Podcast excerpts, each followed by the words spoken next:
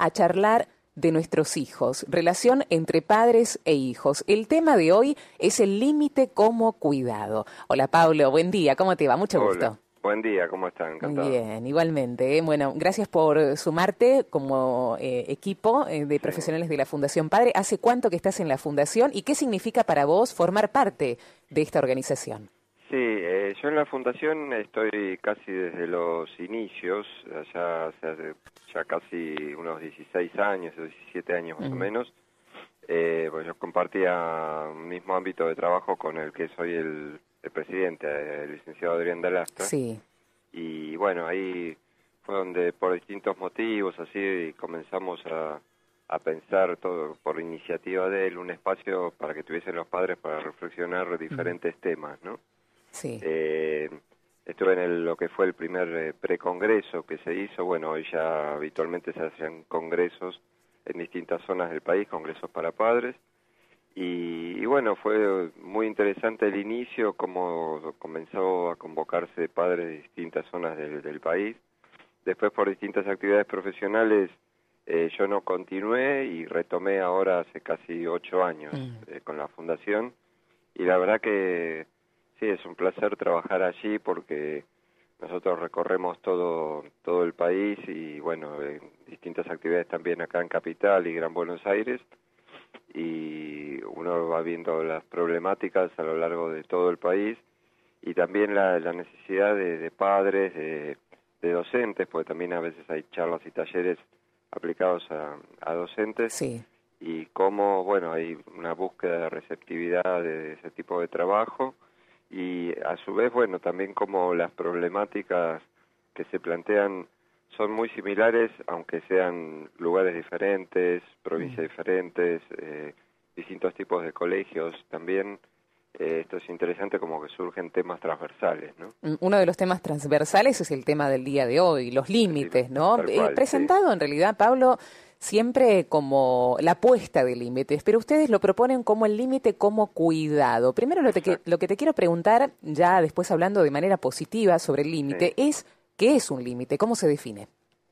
Sí, el límite en general eh, se define desde el punto de vista de lo que uno podría pensar desde hasta desde el espacio físico, ¿no?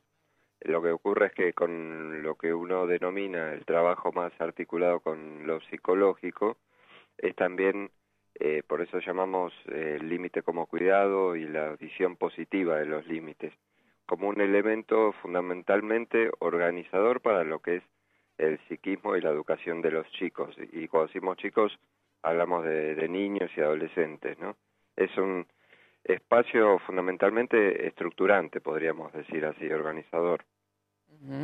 Cuando nosotros hablamos de los límites como cuidado, estamos hablando de este factor positivo, estamos hablando de relación con nuestros hijos de una manera de no solamente de educar, sino también de crecer en libertad, Pablo, ¿no?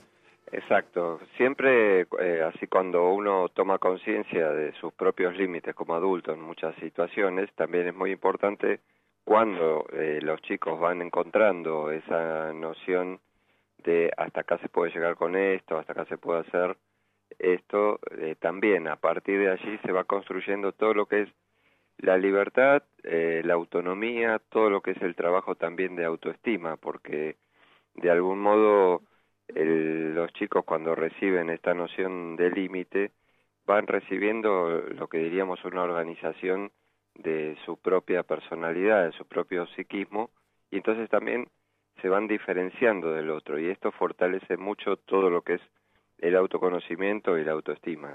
Contanos cuál es la consecuencia después de no tener este límite que ayude a la autoestima. ¿Cuál es la consecuencia del no tener límites en la vida adulta?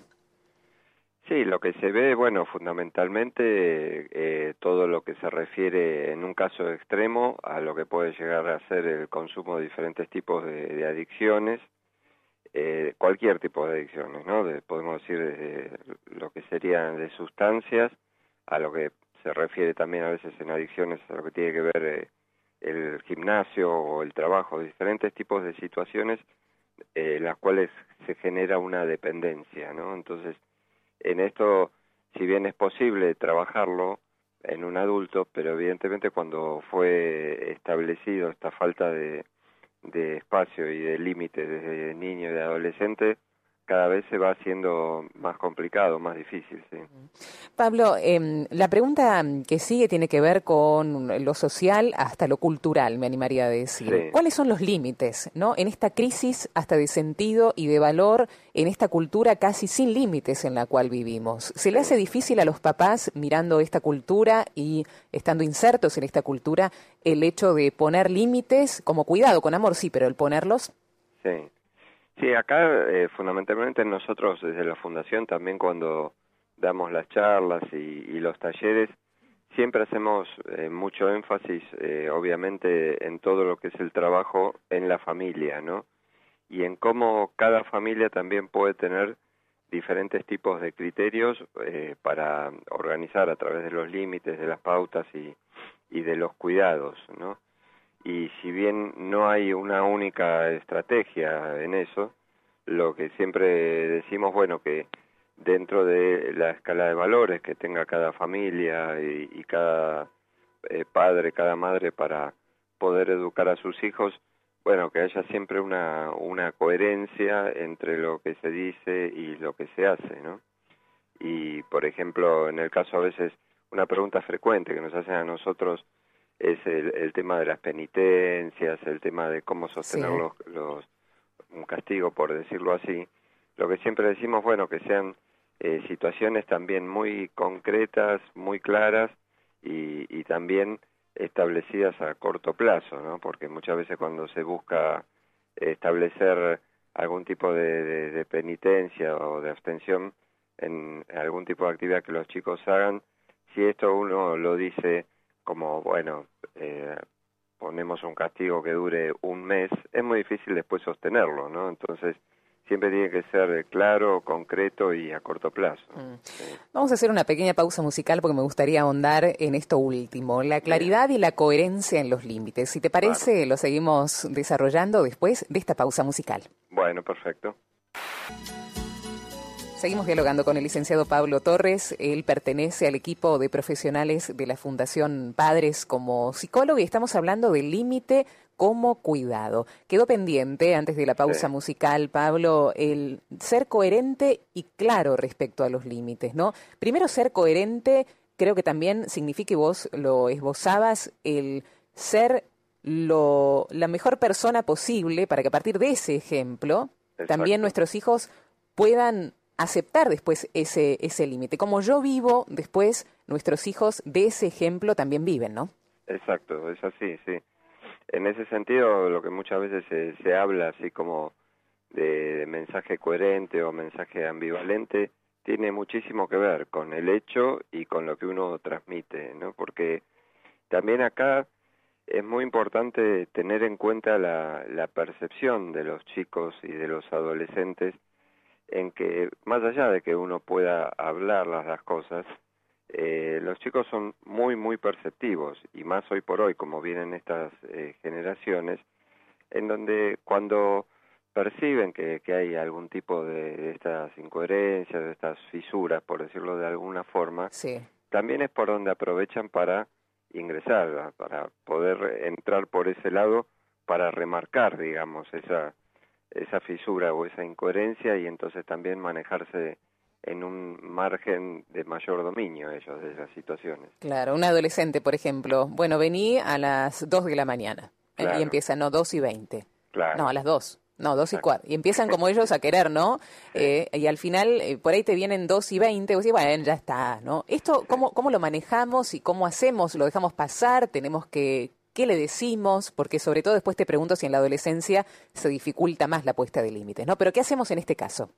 Sí, en general, eh, obviamente siempre está bueno tener un, equilibrio entre lo que uno dice, bueno, eh, lo que mencionábamos anteriormente, las pautas claras y también eh, cierto margen de, flexibilidad y que la flexibilidad puede estar acompañada también por, por la escucha, ¿no? Este, en este caso, el ejemplo que vos pones de, de un horario, bueno, puede ser que haya situaciones eh, que sí, que realmente eh, tengan ahí cierto margen eh, real, sí, de, esto, de esta demora, de este retraso en, regresar. El punto es también cuando esto se establece como conducta constante, ¿no? Entonces ahí, siempre con los adolescentes hay eh, una especie de, de, pulseada de dominio, de, de, poder, ¿no? Entonces, en cuanto más esto se pueda llevar al plano del diálogo, al plano de la palabra, siempre es más sólido, ¿no? Porque eh, esto ocurre también no solo en el vínculo padres-hijos. Eh, nosotros en la fundación la mayoría trabajamos durante muchos años en colegios eh, y ocurre esto también, cuando uno está frente a una clase uno está frente a un grupo en un, en un colegio, eh, muchas veces buscan este tipo de eh, incoherencias como para ver dónde poder entrar ellos a, dominar el terreno o la situación, ¿no? Y cuando uno le puede mostrar tal vez eh, hasta las propias eh, dificultades que uno tiene, hasta las propias falencias, sin dar un, un mensaje de eh, omnipotencia y de una claridad absoluta, sino también, bueno, uno mostrar su propio límite, es donde también los chicos perciben desde ese lugar una coherencia y un diálogo más, eh, más llano, por decirlo así. ¿no? Claro. ¿Hay límites que no se negocian, Pablo?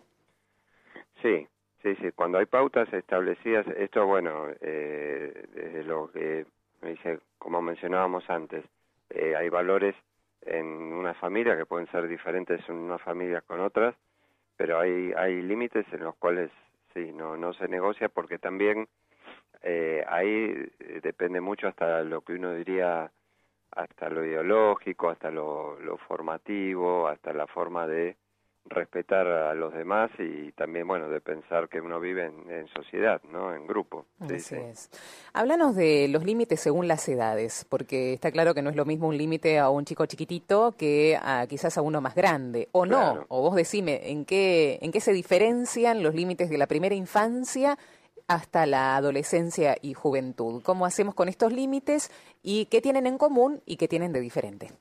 Sí, nosotros siempre que cuando trabajamos, por ejemplo, con, con docentes de, de jardín y de preescolar, siempre lo que mencionamos es, y con padres, ¿no? En esas edades, es todo aquello que uno dice, bueno, ¿cuáles son los primeros hábitos? ¿Cómo se sostienen esos primeros hábitos?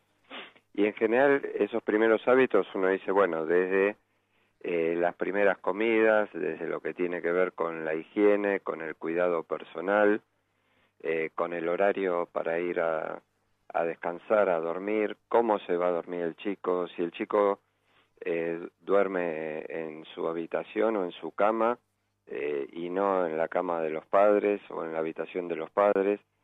Digamos, ya con, esta enumeración que te, hice sería para escribir todo un libro, de hecho hay muchos libros sobre el tema, ¿no? Sí es. Eh, entonces, todo lo que uno mencionaría en esta primera etapa hasta los 5 o 6 años tiene muchísimo que ver con el cómo generar hábitos, ¿no? Y cuando uno dice, bueno, cómo se van generando hábitos, uno va trabajando sobre lo que son también eh, los círculos virtuosos, que uno diga, bueno, siempre el hábito va generando una costumbre que va siendo positiva, ¿no? En los chicos chiquitos eh, hoy por hoy, con todo esto que se está denominando las generaciones digitales y demás, es muy interesante, bueno, también poder eh, adecuarse a, distintos tipos de juegos con ellos que tengan que ver con esos eh, dispositivos como para también entrar en un hábito de, con ellos de poder compartir ciertos lugares, aunque a uno se le dificulte, ¿no? Pero que ellos perciban que uno también está compartiendo ese, ese mundo con ellos. Así es. ¿Es diferente, es difícil, no diferente, es difícil retomar los hábitos cuando no se han establecido de 0 a 5, eh, Pablo, o eh, digamos se pueden retomar en cualquier momento cuando el niño ya ha pasado esta edad? Mira, eh, esto que me preguntas me hace acordar una vez que con, con Adrián, con el fundador de la fundación, estábamos en un colegio y, dijimos, bueno, vamos a hacer una encuesta, a ver qué, qué es lo que los chicos le pedirían a sus padres, ¿no? Y eran chicos ya eh, de los últimos años de secundario.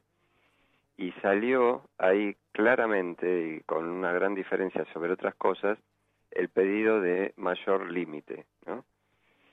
Esto es muy así, es, un registro, una forma de pensar, una forma de ver las cosas en las cuales tanto los niños como los adolescentes crecen con una búsqueda de establecimiento de límites. Lo que pasa es que a medida que van creciendo con la autonomía y con eh, la rebeldía en el caso de los adolescentes, bueno, esto es como que el discurso y lo que dicen muchas veces pareciera que no necesitan o que no quieren el límite, pero en realidad es todo lo contrario, porque cuando uno puede empezar a dialogar sobre las dificultades, como mencionábamos anteriormente, sobre las necesidades que tienen, sobre eh, los miedos o las preocupaciones que pueden tener, todo eso forma parte también de, distintos tipos de, límites en donde buscan permanentemente tener espacios para dialogarlos.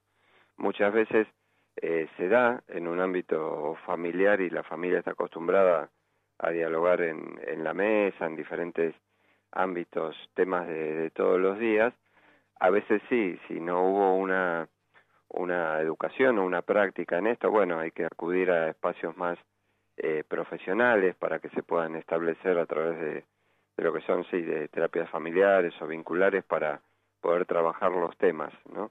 Y también, bueno, depende en gran parte hoy por hoy de lo que es eh, la educación eh, a nivel escolar, a nivel institucional, de cómo se van vinculando eh, los chicos y los eh, adolescentes con, con los adultos, que ahí este es todo otro espacio que también lo podemos conversar. Por supuesto que sí. Por eso vamos a hacer una nueva pausa y después eh, la pregunta que queda pendiente es, ¿qué sucede si los límites están solamente en la escuela y no en casa? ¿Cómo reaccionaría ese niño o ese adolescente? La música, enseguida regresamos. Gracias por darle todo el cariño, todo el afecto y todo el amor que se merecen nuestros niños, ¿ok? No basta.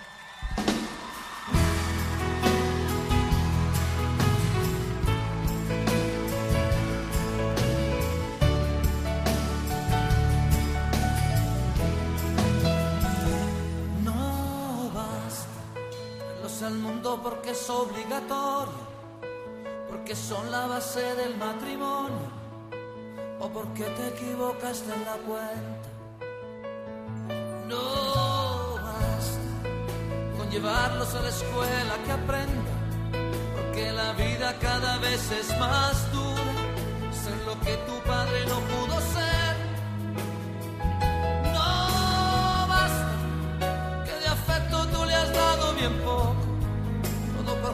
Del maldito trabajo del tiempo.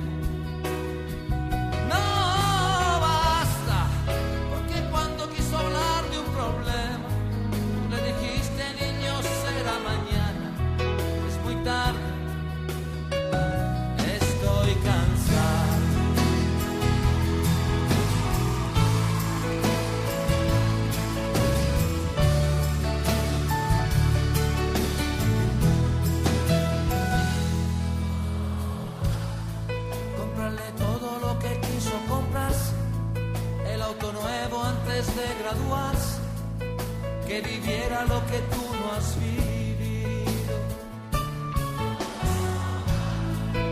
Con creerse un padre excelente, porque eso te dice la gente.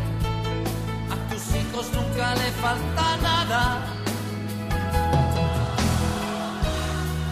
Porque cuando quiso hablarte de sexo, se te subieron los colores al rostro mentiste.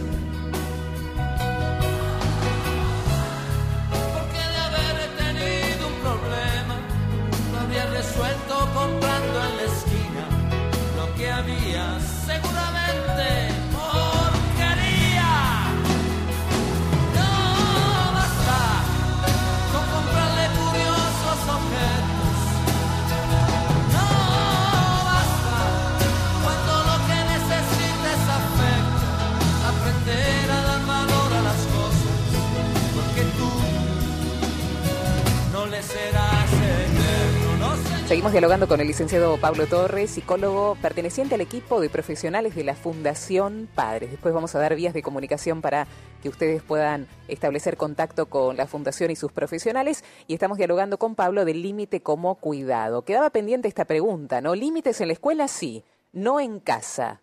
¿Esto es posible y cuál es la consecuencia? Sí, esto eh, con el correr de los años, eh, en general hubo ¿no? Eh, una modificación muy fuerte en esto. anteriormente, en las familias y los padres aceptaban y respetaban todo aquello que viniese dado desde el colegio y que como lo que decía el docente, lo que decía el maestro, el profesor, bueno, era eh, palabra sagrada y ante eso no había ningún tipo de cuestionamiento, ¿no? Después esto fue modificándose, entonces al haber comenzado también algunos cuestionamientos de los ámbitos familiares eh, a la educación institucional y escolar, también produjo que esto ocurriera a la inversa, ¿no? Entonces, eh, uno muchas veces trabaja en, en colegios y parece que hubiese como dos mundos, ¿no? Un mundo eh, formativo en el ámbito familiar y otro mundo paralelo que, que no se tocase con eh, el ámbito institucional o escolar. Eh, en muchos eh, casos, bueno, por eso es muy importante todo lo que las instituciones pueden brindar para el trabajo en conjunto, para lo que es, eh, eh hay muchos eh, colegios que o instituciones que hoy por hoy están teniendo lo que se denominan escuelas para padres. Nosotros a través de la fundación estamos yendo a algunas localidades para eh, lograr establecer determinados espacios en donde se articulen eh, las preocupaciones, las necesidades de, de los padres con espacios institucionales, sean eh, colegios, escuelas, eh, clubes, distintos tipos de sociedades, para poder trabajar en forma articulada, ¿no? Lo mejor siempre es buscar criterios en común, ¿no? Y como nosotros eh, decimos muchas veces, cuando eh, hay determinados enojos o planteos a la institución, lo que es importante es ser claro, coherente y responsable en que uno como padre dirige una institución para, para los hijos y de algún modo ahí también es importante respetar ese, ese marco, eh, esa línea de trabajo que puede tener la institución. Y que si hay algún planteo que se pueda hacer, bueno, uno puede hacerlo y siempre está la libertad y la elección de uno en cuanto a la institución para continuar allí o no.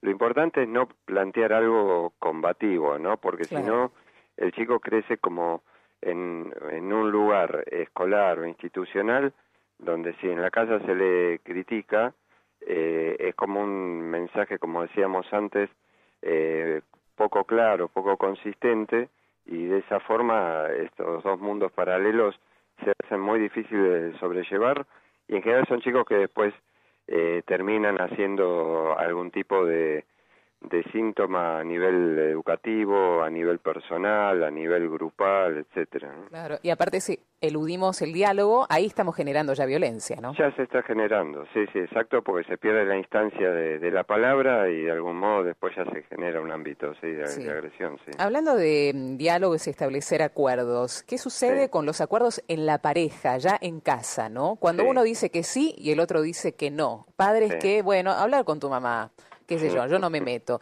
¿Qué sucede con todo esto en casa? Sí, esto nosotros muchas veces en las charlas mostramos eh, un chiste de, Mafalda, ¿no? De hace muchos años, en donde Mafalda iba con el hermanito y le preguntaba a los padres eh, si la educación era planificada o era improvisada y cada uno de los padres contesta una cosa distinta, ¿no?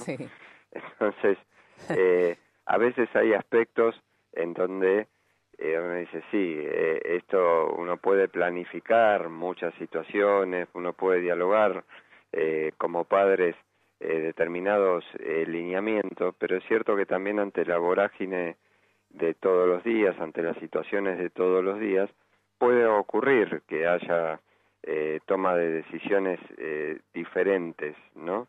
En donde, volviendo a lo que mencionábamos anteriormente, es allí donde no solo los chicos se, desorientan, sino que también aprovechan ese espacio eh, de cierta incoherencia como para poder meterse allí, ¿no? Por eso eh, todo aquello que, que, uno diga, bueno, las, eh, los procesos educativos, las situaciones educativas a mediano y largo plazo es clave poder hablarlo permanentemente como padres.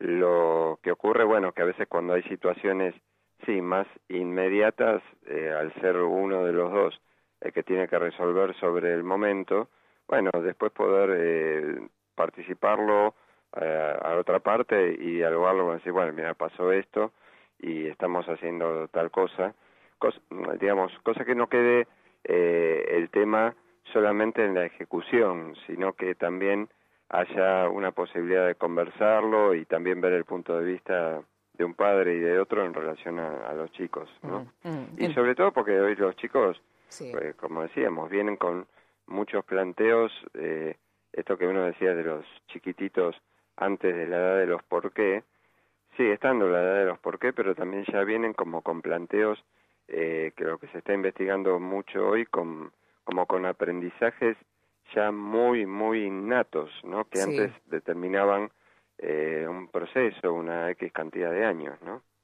Como, por ejemplo, ¿cuáles, Pablo?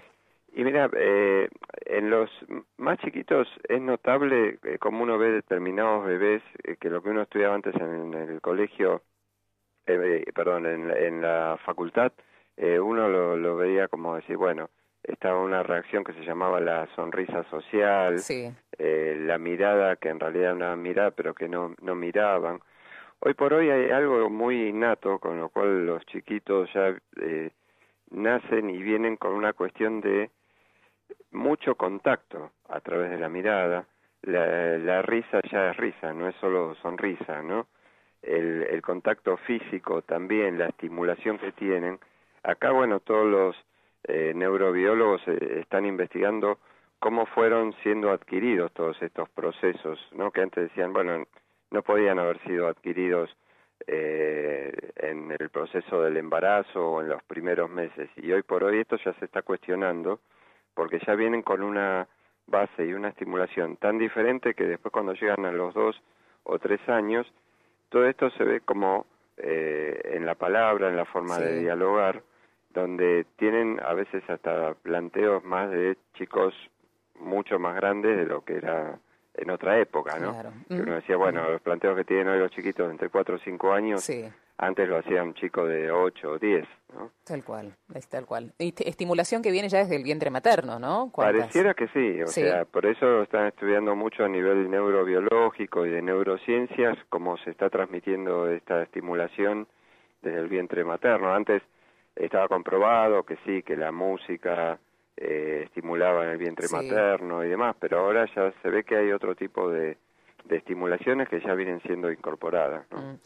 Hablando también de la coherencia y de los acuerdos, en una familia que hay más de un hijo, tenemos que tener en cuenta también que los límites son artesanales para cada hijo. Ustedes siempre dicen que la educación es artesanal y que tenemos que hacer un trabajo artesanal para cada uno. En los límites pasa lo mismo, me imagino, Pablo, ¿no? Para cada uno es depende el límite, depende de la forma que ese hijo va a captar el límite por su individualidad.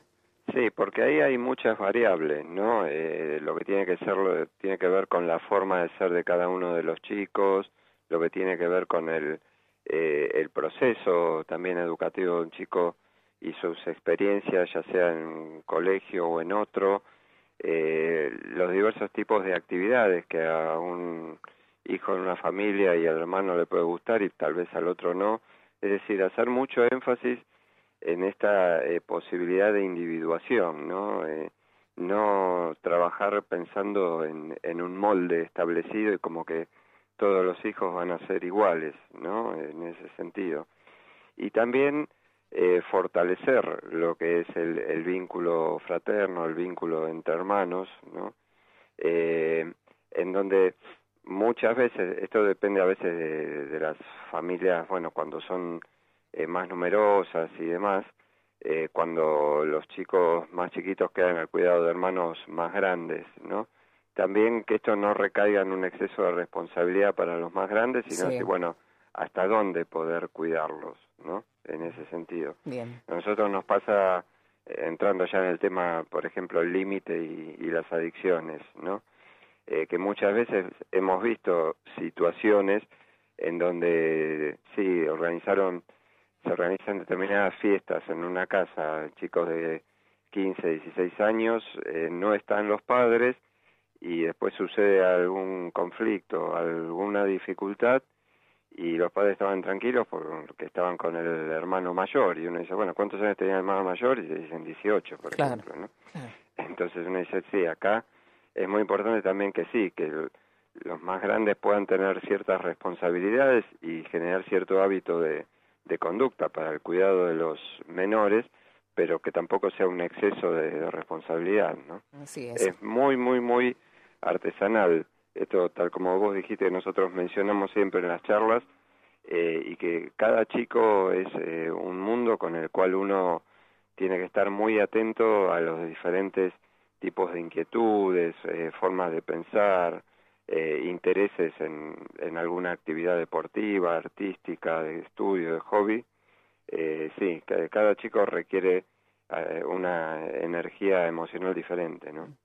Recogemos algunas preguntas de nuestros oyentes, eh, Pablo, si te parece, y después de la pausa contestamos algunas inquietudes. Perfecto.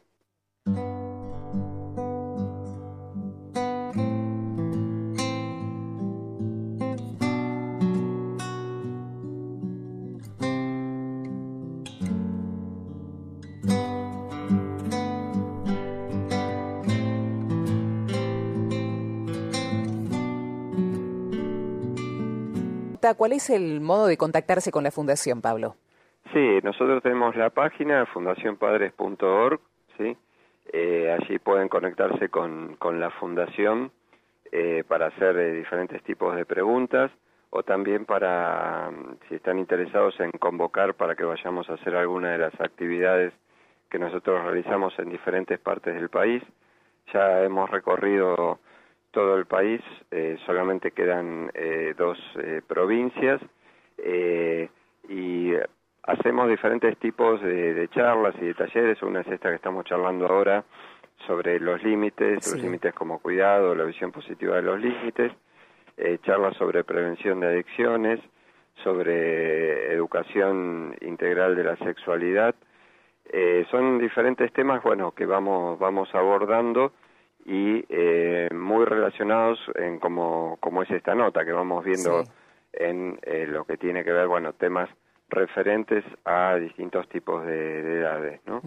Eh, se pueden conectar allí eh, con eh, la licenciada Pía del Castillo, que allí, bueno, ella después responderá a ver sobre las actividades o con la licenciada Jorgelina Hernando. Genial. ¿eh? Después vamos a recordar estas vías. Y quedado pendiente antes de la pausa hablar de algunas preguntas en general agrupadas de nuestra querida audiencia. ¿no? Habían preguntado mucho sobre el límite en el uso de las nuevas tecnologías. Ya desde chiquititos sabemos que los chicos con la tablet, con el celu, hasta de bebés, ¿no? que en forma táctil van manejando esto, aunque no es recomendable, pero lo hacen. Después, ¿cuál es el límite para esto? ¿Qué es lo recomendable? ¿Qué dicen ustedes? Sí, nosotros siempre decimos que, que no es importante no demonizar, digamos, no no ponerle una carga muy negativa a todo lo que sean los los, los dispositivos. Sí que es necesario el complemento de del tiempo de lo que se usa el dispositivo con otro tipo de actividades, ya sea eh, generando el hábito de la lectura, ya sea generando el hábito del deporte, el hábito del juego en otro tipo de, dispositivos que no sean electrónicos, como para también poder eh, establecer distintos eh, modos de eh, conexión, valga la redundancia, que a veces en, en, lo que tiene que ver con, con los dispositivos electrónicos pareciera que esto genera, bueno, como algo absoluto, ¿no? A trabajar solamente allí, a hacer juegos solamente allí. Y es muy importante esto, que eh, tanto los adolescentes como los chicos puedan vernos a los adultos también eh, establecer otro tipo de comunicación y otro tipo de disfrute en las situaciones, porque hoy por hoy uno ve que sí, son los chicos, pero también el, grave inconveniente es en, en los adultos, ¿no? El, el uso de los dispositivos. ¿sí? Tal cual.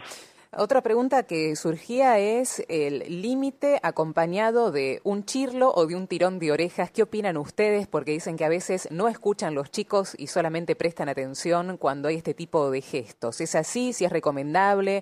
Si no, ¿por qué no?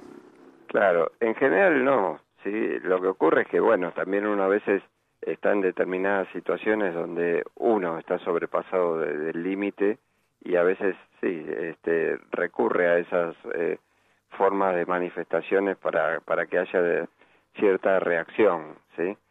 Eh, en general sabemos sí que todas las eh, teorías de, la educación y psicológicas no lo recomiendan, pero es cierto que hay situaciones en donde uno dice, bueno, eh, ocurrió esto, sentí esto, y sí, ahí se sale la cuestión más desde el punto de vista eh, físico, y, y, evidentemente si uno después de eso eh, se siente mal o hay algo que a uno lo hace eh, sentirse como arrepentido de lo que hizo, bueno, está bueno poder dialogarlo también. Siempre hay una gran diferencia en esto, en lo que tiene que ver como una cuestión puntual y que haya salido en forma esporádica, a lo que tiene que ver como eh, un único recurso sistemático, ¿no? Porque ahí entraríamos en un plano diferente de lo que tiene que ver con este, la violencia en sí misma. ¿no? Tal cual. Otra pregunta decía, ¿qué pasa con eh, los no? Eh, ¿Cómo manejar los no? Porque a veces sentían varios oyentes que se excedían con el tema de decir que no todo el tiempo y después eh, no sentir que, que ese no se desvanecía un poco, ¿no? En el límite. Claro. En esto, eh, digamos, nosotros muchas veces hablamos de las, las P, la P de la prudencia, la P de la perseverancia, ¿sí? En el sentido de decir, bueno, eh, ser prudente en el uso de los no y que no sea eh, el único mensaje, porque si no también, tal como vos mencionás, se va diluyendo eh, y si todo aparece como no, y entonces eh, no hay una, digamos, una consistencia fuerte en el momento de aplicar el límite. En cambio, poder habilitar, poder decir sí a algunas situaciones, poder compartir situaciones en las que uno diría, bueno, puede ser que haya eh, determinado temor en que, por ejemplo, en el caso de los adolescentes, cuando empiezan a salir y uno poder acompañarlos para conocer el lugar y ver cómo es, o hablar entre adultos para ver cómo va a ser esa fiesta, y no plantarse en el no, decir no, no vayas, no, no vas porque no conozco el lugar, sino también como adulto poder eh, dialogar eh, con otros adultos en cómo va a ser el lugar en el que se van a reunir. Y si uno no le cierra, uno no está convencido que vaya, bueno, ser coherente en eso, ¿no? Como mencionábamos anteriormente. Así es. Pero no usar el, el no como único factor, porque si ahí eh, se diluye mucho el, digamos, hasta la estrategia, podríamos decir. Totalmente. Ahora, muchos decían que les daba resultado siempre el límite con el querer ir a libertad y el límite unido siempre al amor profundo que le tenemos a nuestros hijos. Para finalizar, Pablo, ¿qué decir al respecto de esto? Porque creo que es la clave, ¿no? Nosotros ponemos límites a nuestros hijos, en definitiva, porque los amamos profundamente. Absolutamente. Cuando, cuando no hay límite, y hasta podríamos decir cuando no hay un un conflicto, eh, un enojo, un planteo de por qué se pone ese límite, eh, uno diría, bueno, lo que aparecería detrás sería como eh, una indiferencia, ¿no? Y eso es lo nocivo, eso es lo enfermizo, cuando en el vínculo entre adultos, niños, adultos, adolescentes, se genera un vínculo de indiferencia, porque no nos olvidemos que al poner límite, al decir no, como decíamos anteriormente, se está estableciendo un registro del otro, lo que uno dice en el vínculo el yo y el tú. Entonces, de esa forma, por más enojo que haya, está claro que hay una noción de, existencia, una noción de presencia para el chico, para el adolescente que recibe el no. Lo complicado, lo nocivo y lo enfermizo es cuando no está eso, porque entonces se crece en un ámbito de una indiferencia total, en donde el chico lo que percibe es que no se lo está registrando como persona, que no se lo está entendiendo como persona. Claro, los sanadores, que el chico experimente el límite con alguien que lo ama de verdad. Tal cual, el límite siempre es cariño, el límite es amor, el límite es afecto, sin duda.